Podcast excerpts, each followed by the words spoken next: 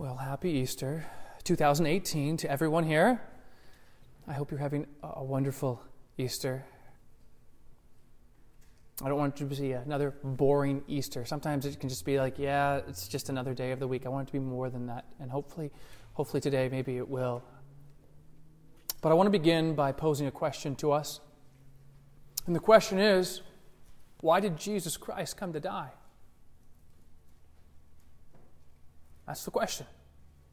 The question I want to pose why did Jesus Christ come to die? I want us to think about this because the common answer that I get is Jesus came to die so that my sins could be forgiven.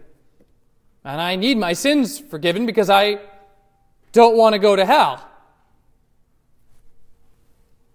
Not a false statement. Not a false narrative, just not the whole picture.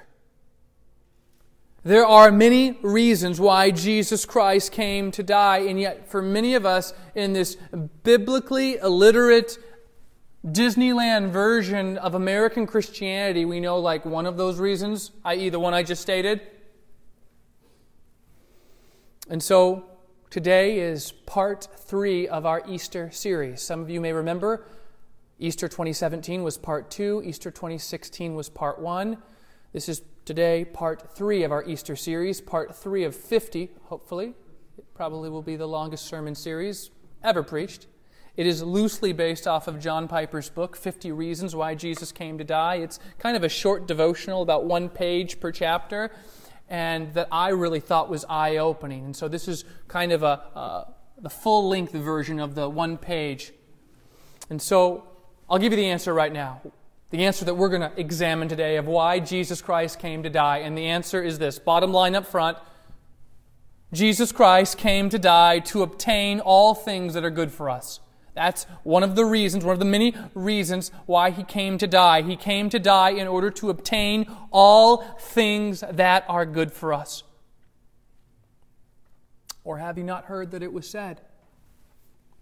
What then shall we say to these things? If God is for us, who can be against us? He who did not spare his own son, but gave him up for us all, how will he not also with him graciously give us all things? Who shall bring any charge against God's elect? It is God who justifies. Who is to condemn? Christ Jesus is the one who died, more than that, who was raised, who is at the right hand of God, who indeed is interceding for us. Who shall separate us from the love of Christ? Shall tribulation? Or distress or persecution or famine or nakedness or danger or sword. As it is written, for your sake we are being killed all the day long. We are regarded as sheep to be slaughtered. No, in all these things we are more than conquerors through him who loved us. For I am sure that neither death nor life, nor angels, nor rulers, nor things present, nor things to come, nor powers, nor depth, nor height, nor anything else in all creation will separate us from the love of God in Christ Jesus our Lord. So that is our passage today. A beautiful, beautiful passage. So let us examine this text and the implications that it has for us this Easter 2018. He begins in verse 31. He says, What then shall we say to these things? Ask a question. What, what then shall we say to these things? And, and there's a big emphasis on the things, of which he doesn't actually tell us what the things are. He rather expects us to know what things he's referring to. The preceding verses? Probably. All of Romans 8? Yeah, possibly. But he expects us to know the answer. He's not going to give us the answer. He just spent a lot of time talking about these things, and he wants us to produce the answer, to know the answer, to say the answer. What then shall we say to these things? Like, I've been talking this whole time, Romans, so what do you think about everything that I've said? What do you think about it? Essentially, paraphrase. If God is for us, who can be against us? If God is for us, who can be against us? So there's, there's this emphasis, right? If God is for us, who can be against us? And of course, it raises the question well, who's the us that he's talking about here? Who, who is this us? Because that's, that's important to know, because whoever the us is, God's for them. And apparently no one can be against them. Who is the us? Well, the answer is certainly revealed to us in the preceding verses, and I'll, I'll read verse 28 to 30. And we know that for those who love God, all things work together for good for those who are called according to his purpose. For those whom he foreknew, he also predestined to be conformed to the image of his Son, in order that he might be the firstborn among many brothers. And those whom he predestined, he also called, and those whom he called, he also justified, and those whom he justified, he also glorified. So, the us. God's for the us. No one can be against the us. Who are the us? Well, the us are those who love God. The us are those who are called by God. The, the us are those whom God foreknew. The us are those whom God predestined. And oh, by the way, for those whom He has predestined, He's called, He's justified, He's glorified. That's who the us are. The us are the predestined. The us are the called. The us are the justified. The us are the glorified. This is important. God's for us. God's for the us. That's, that's good news. And, and God's for the us in a way that He's not for everyone else. I'll say it again. God is for the us in a way that He's not for everyone else. And John 3:16 reveals this a little bit to us. The great end zone verse, for you football enthusiasts, John 3.16, it shows us, right? It's, for God so loves the world. You say, well, he loves the world. He does. He does.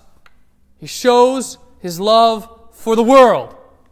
And yet, he's not for the world in the same way that he's for the us. I'll say that again because I'm maybe treading in dicey water right now. He loves the world, he's for the world. John 3:16 shows us that. But he's not for the world in the same way that he's for the us. In Romans chapter 8, 31. And maybe you're thinking, I don't know if I like that. I don't know if I agree with that but keep talking. So I will. I understand trying to wrap your mind around that. He, he loves the world, he's for the world, but he's not for the world in the way that he's for the us. He's not for the for for everyone else in the same way that he's for the us. Did I hear that right? You heard that right. And and we struggle sometimes, I think, when we hear things or rather read things from this book, we struggle because we throw around cliches like God loves everyone. And certainly the fact that He loves the world, you could say He loves everyone. And that's not necessarily a false statement, it's just not the whole picture. There's more to the story, and that's certainly what we're going to look at. But we sometimes have a hard time, I think, wrapping our, our minds around verses in the Bible that deal with deep, heavy theological matters. We say, oh, well, God loves everyone, or whatever little cliche catchphrase that is popular, because oftentimes, for many of us, our theology is a very pop culture theology. Like, we get our theology from The View, or from Oprah, or from some celebrity Twitter handle, and that honestly ends up being more influential to us than the pages of this book. It does. And so oftentimes we have these ideas in our head, what we think God is like, or how we think God should act, or what we think God should say. And so then we read a verse in the Bible and we say, no, it can't be talking about that. See, there's a difference between exegesis and eisegesis. When we exegete the text, we literally pull the truth out from it. When we eisegete the text, we literally take our own ideas and we push it back into the text and read it out. And that's honestly what often happens to many of us. We have this pop culture theology. Whatever's popular, whatever celebrity maybe tweeted about it or Instagrammed it or Facebooked it, whatever it may be. And so we go back to what I said. God is for the us. It's really important here. He's for the us, but He's for the us in a way that he's not for everyone else. And yet you said, Joe, well, God loves the world. He's for the world. Yep. But he's not for the world in the same way that he's for the us. Okay. Explain that. Okay. I will. If we understand John 3:16 that he loves the world, he's for the world, and we know that's true, then how do we understand him? What, what's the nuance here? What's the difference in what you're saying between the us and everyone else and how he's for them? And here's the answer. The way that he is for the world, okay? You want to listen right here. The way that he is for the world is this. He's for the world in the fact that he sent his only son born of the Virgin Mary, fully God, fully man, who lived a perfect life, who died a sacrificial death on the cross, who was buried, and three days later rose from the grave, conquering sin and death. So if you believe this, if you trust this, if you bow to Him as Lord and not just embrace Him as Savior, and a note about that, Okay? I say, bow to Him as Lord, not just embrace Him as Savior. Because a lot of us, a lot of people today, they want to have Jesus as Savior, but they don't want to have Him as Lord. They want Him as this get out of jail free card. As I said in the beginning, why did Jesus Christ come to die? And one of the common answers is to die for my sins. So I don't want to, so I don't go to hell because I don't want to go to hell. And many people want Jesus as nothing more than Savior. But to actually obey Him, to embrace him as Lord, Jesus says, John 14, 15, if you love me, you'll keep my commandments. In other words, if you love me, you'll obey me. Well, that's inconvenient. I just want good life, easy life, no hell at the end. I want, I want a Savior. I don't want a Lord. I don't want to have to bow to you because there's an implication. If He's Lord, you cannot tell Him no. You can't. You cannot tell Him no. You cannot copy and paste what you want to do as a air quotes Christian. Okay, there's, there's no middle ground. There's no Switzerland here. You're either with him or you're against him. And so, how is he for the world? In what way is he for the world? And that he sent his only son. And if you believe him, if you trust him, if you bow to him, not just not just embrace Him as Savior, but bow to Him as Lord. And if this happens, you will find yourself among the predestined, among the called, among the justified, among the glorified. You will find yourself joining with the apostle Paul as he says here in Romans 8:31, if God is for us, who can be against us? If you will but believe and trust him if you will embrace Him, not just as your get out of jail free card, not just as your Savior, but as Lord, then you will find yourself in the company of the us. In the company of the predestined, the called, the justified, the glorified, as Romans 8:30 makes abundantly clear. And so, for the us, and the us is important, right? Because if God is for us, who can be against us? Implication no one. So for the us, as I said, he's for the us in a really special way, a way that he's not for everyone else. For the us, for the elect, for the people of God, for the church, for the bride, he goes beyond that. He goes beyond what he is for the world. And he says, Who can be against us? And the answer is no one.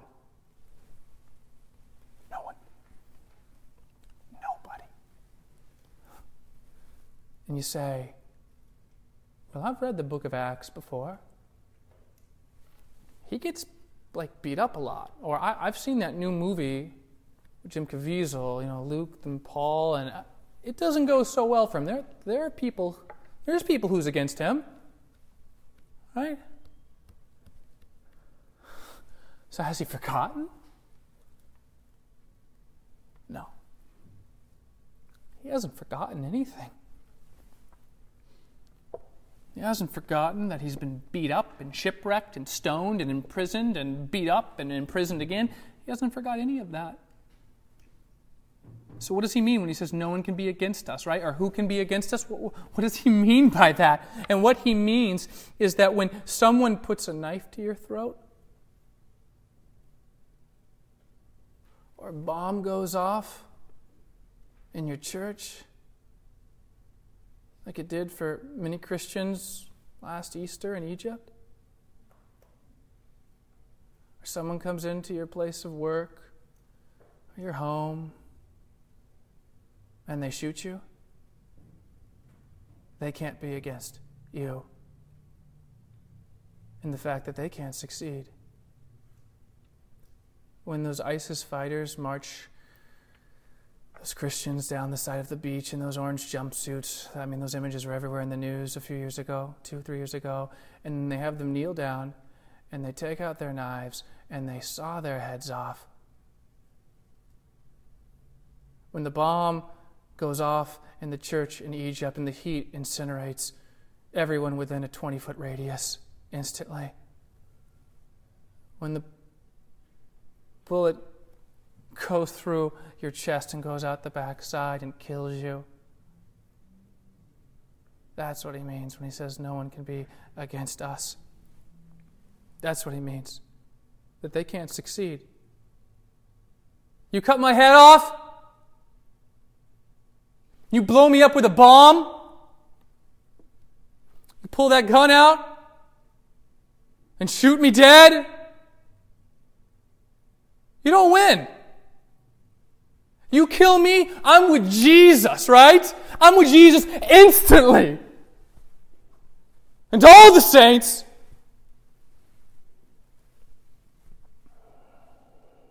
No, they can't succeed. You do this, you do this, you send me to glory. You can't win if you kill me. You can't.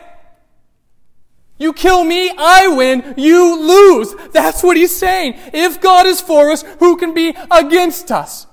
You kill me, you don't win. You kill me, you don't succeed. You kill me, you send me instantly to be with Jesus. That's why Paul says, to live as Christ, to die as gain. How can dying be gain? Because for Paul, he gets to experience Christ in a fuller, richer way. It's the same way that he can say, No one can be against us, and yet we know people oppose him. You kill me, you don't succeed at all in what you're doing. For having not heard the Master say, And do not fear those who kill the body, but cannot kill the soul. Rather, fear him who can destroy both soul and body in hell. That's what Jesus says. And we think about these words, words maybe you've heard tossed around because they're very, it's a very poetic passage, right? God is for us, who can be against us? And yet we know people can be up against us. People can't oppose us. But what he's saying is, you kill me, you send me instantly to be with Jesus. You don't win. You don't succeed, Mr. ISIS combatant. Good news. That's good news for us. Verse 32. He who did not spare his own son, but gave him up for us all, how will he not also with him graciously give us all things? All things. So he's going to argue from the greater to the lesser here. So if he can do something really, really big, he can do something really, really small. Say, I've got a pull up bar in my garage. I can't do many pull ups yet. I can do a couple.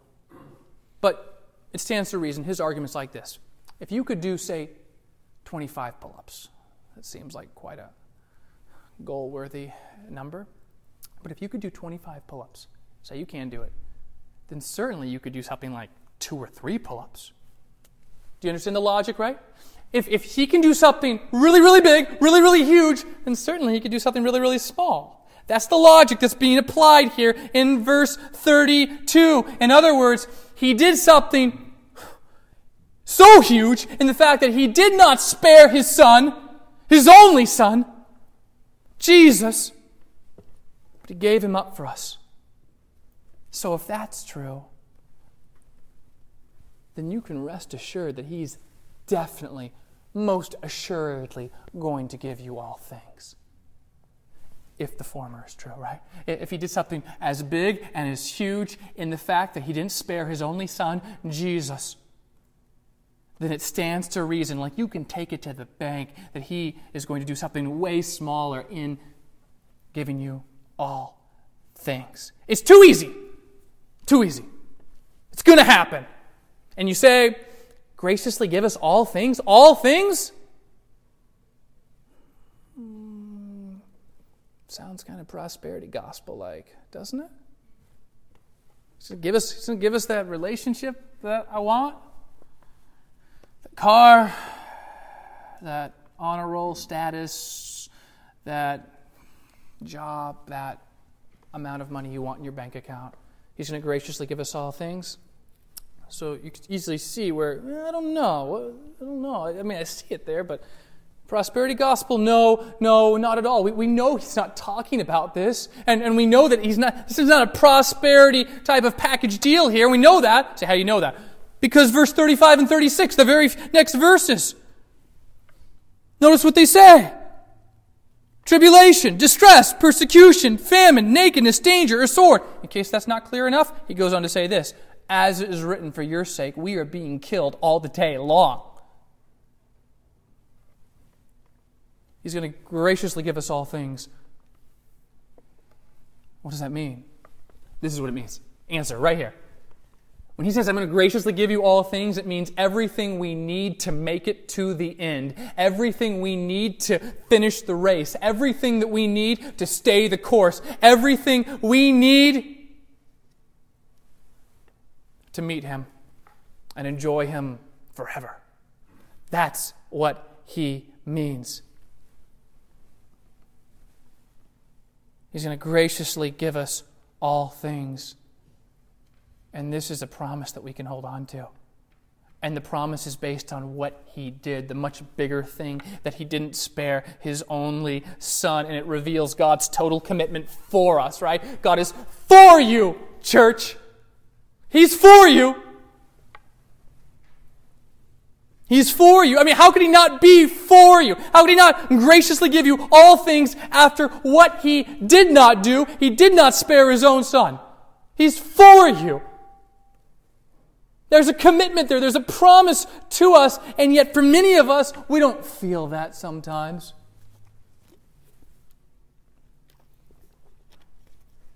Sometimes you think, I don't, I don't, I don't feel that.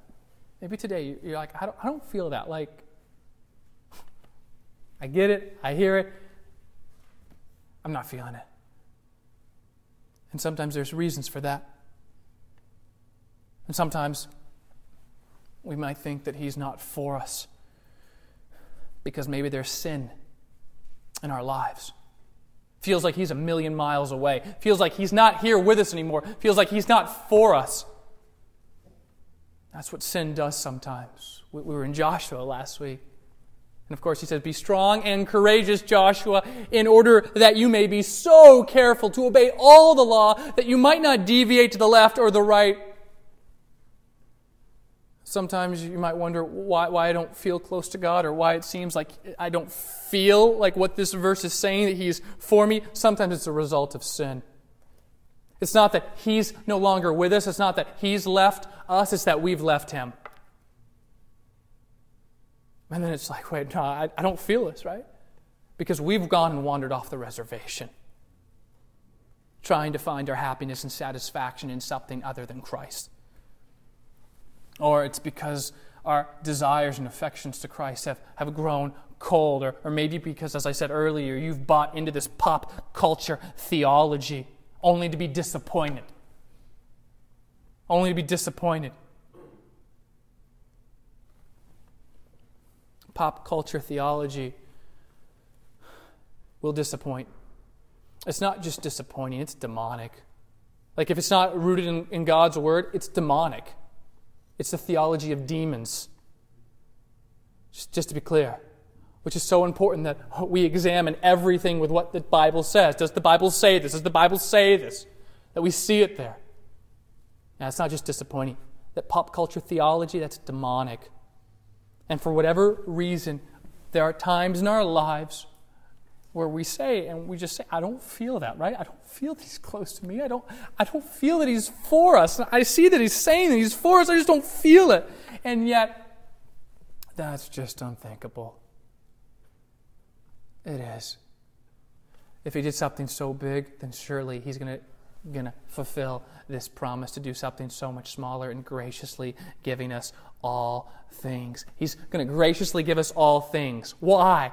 Because he didn't spare his son. And the night that he was betrayed in the Garden of Gethsemane, there he is praying, Father, if this cup may pass from me, like may it be, but not my will, but your will. The cup, a, a reference to not just death, but the wrath of God. The wrath of a holy God being poured out on him. If it was just death, I mean, every man dies, but it was so much more than that.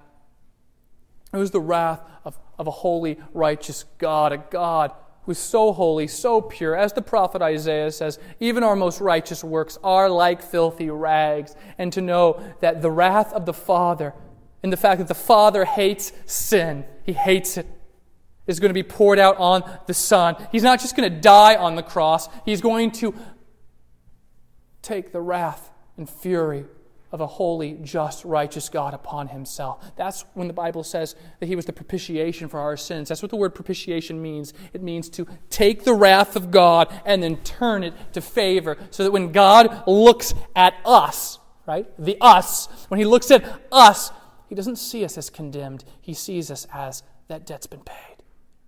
That debt's been paid. It's paid.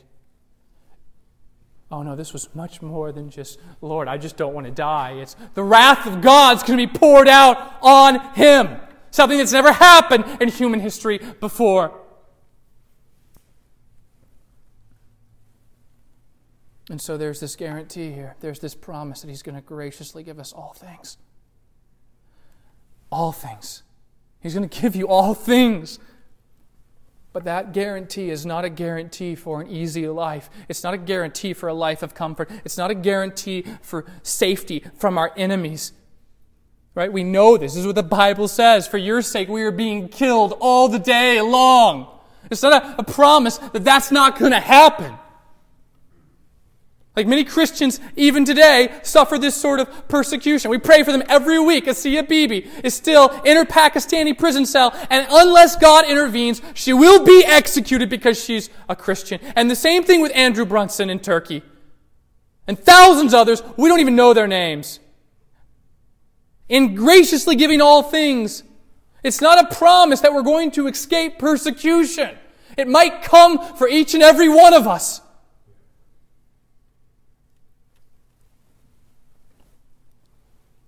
But it is a promise. It's a terrific promise. All things, all things. It doesn't mean all the things that we want. It means all the things that are good for us. All the things that we really, really, really need in order, as Romans 8.29 says, to be conformed to the image of His Son. All the things that we need to make it to the end. In the face of persecution. In the face of death, in the face of empty stomachs and starvation. Think how tempting it is someone puts a gun to your head and says, Are you really a Christian? You better be sure because I'm about to pull the trigger. This is what the early Christians dealt with, right? It was high treason to confess Jesus as Lord. You know that, that verse in Romans, if you confess that Jesus is Lord, it's usually referred to as this I would say, semi pagan prayer known as the sinner's prayer, right? So we say, oh, well, that's if you confess to Jesus as Lord, that's the sinner's prayer. Really? You want to, you want to understand the implications? You confess that Jesus is Lord. When the Roman soldiers are bringing around their incense bowls and you are essentially doing the Pledge of Allegiance, you are confessing that Caesar is Lord. You confess that Jesus is Lord, like many of the ancient Christians did. That means you're prepared to have a, a Roman blade open up your chest cavity spill out your innards. You want to confess that Jesus is Lord? You think about it. Tell you what, there'd be a lot less people getting saved saved today on Easter, right? A lot less prayers being prayed, a lot less hands. Right? Oh, I want to get saved. Yeah, yeah. i I'm ready. I'm ready to make that decision. Really? Many of our brothers and sisters are throughout this world. In the North Korean prison camps, their labor camps, the average life expectancy is less than 18 months. Are you ready? You really want to confess Him as Lord? Don't be so quick to. And yet there's this promise, right? Because with all the things I just mentioned, there's the temptation to, well, I don't know, man. That's you're really raising the stakes right now, Joe. But then there's the promise, right? And the promise is He's for us. The promise is no one can be against us. The promise is He's going to graciously give us all things, all things, all things that we need to make it to the end in those moments, especially. It's very similar to the other biblical promise in Philippians 4:19. 4:19, Philippians 4:19. My God will supply every need of yours according to the riches in his glory. In Christ Jesus, my God will supply every need of yours. And oh, by the way, that promise to supply every need of yours in Philippians 4.19, it's clarified. It's clarified by Philippians 4.12 and 13. And of course, everyone knows Philippians 4.13, right? I can do all things through Christ who strengthens me, right? I can make that touchdown in the end zone or whatever, you know, post-game sports interview there is. I mean, I, uh, Philippians 4.13 is like half the people at Liberty's life verse, I imagine. It's a good verse. I can do all things. What does all things include? Verse 12 of Philippians 4 clarifies what all things includes. In any and every circumstance, I have learned the secret of facing plenty and hunger, abundance and need. I can do all things through him who strengthens me. So when we say, I can do all things through him who strengthens me, all things includes hungering. All things includes needing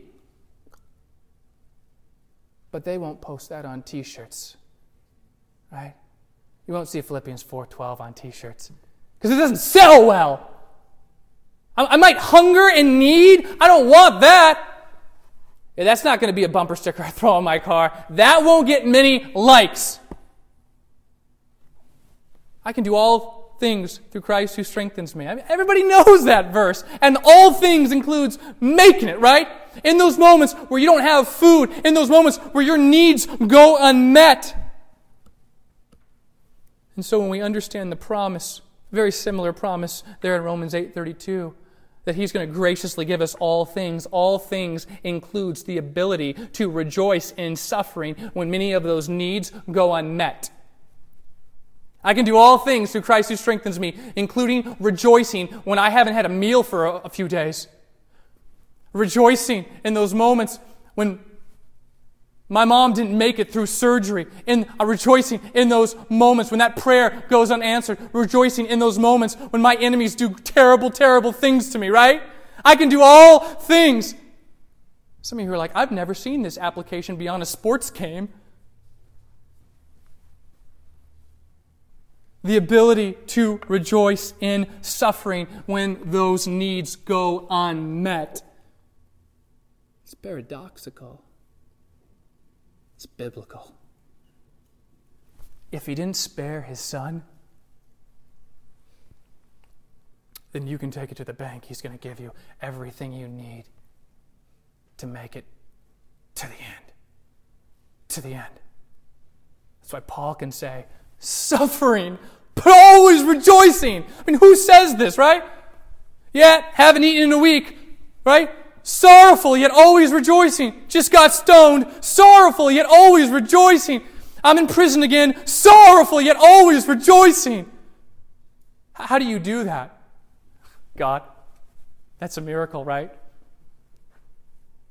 It's a promise for us. He's going to graciously give us all those things in those moments when we really, really, really need them, in those moments when we, we're starving, when people are trying to kill us. He's going to give us all things, all things that we need. The suffering and death of Jesus Christ guarantees that we will be given all things, everything that we need in order to do His will and give Him glory, to obtain everlasting life. And you, you don't think you need this? say, man, that is the most depressing Easter message I've ever heard. For many of us who are still being weaned off of the lollipop, cotton candy version of Christianity, I suppose that is more maybe maybe more depressing than what we're usually uh, expecting. And yet, I would say no, not at all.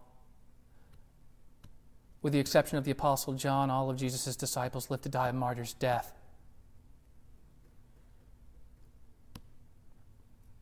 Many Christians have given their lives and still do. No, for those people who are in the trenches, for those followers of Christ, this isn't depressing. This is the best news ever. That He's going to graciously give us all things, all things to make it to the end, because I don't know if I can make it to the end. Some of you are like, I don't know if I can make it to the end of the semester. I don't know that I can make it to the end because life is so hard and so painful, and being a Christian is tough. To know that He will give you everything that you need to run the race well, to finish the course that's been set before you? Or have you not heard that he who began a good work in you will bring it to completion? It's not you being awesome, it's him fulfilling the promise. Because if he wasn't willing to stop his son from being murdered, then he most assuredly is going to fulfill this promise to graciously give us all things that we need in order to be conformed to the image of His Son, to be sorrowful, yet always rejoicing. Jesus, we love you.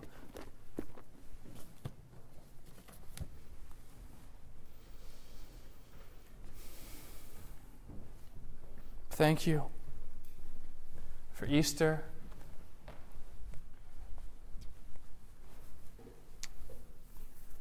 I pray that these words would pierce us, would change us. Our outlook, our commitment, and our hope in those moments when sometimes our felt needs go unmet. To know that you are for us and you're, and you're for us in a way that you're not for everyone else. You're for us in a special way. And that no matter what persecution, what type of mistreatment we may face, that you're not going to stop being for us. That nothing can separate us from your love neither death, nor life, nor angels, nor rulers, nor things present, nor things to come, nor powers, nor height, nor depth, nor anything else in all creation can separate us from your love.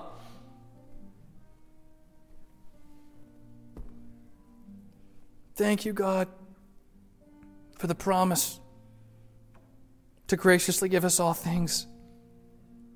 Because if it wasn't for that, I don't think I'd make it. And I know that Others wouldn't either. What hope that must have been for all the Christians who've been martyred in their faith to have that promise in that darkest hour.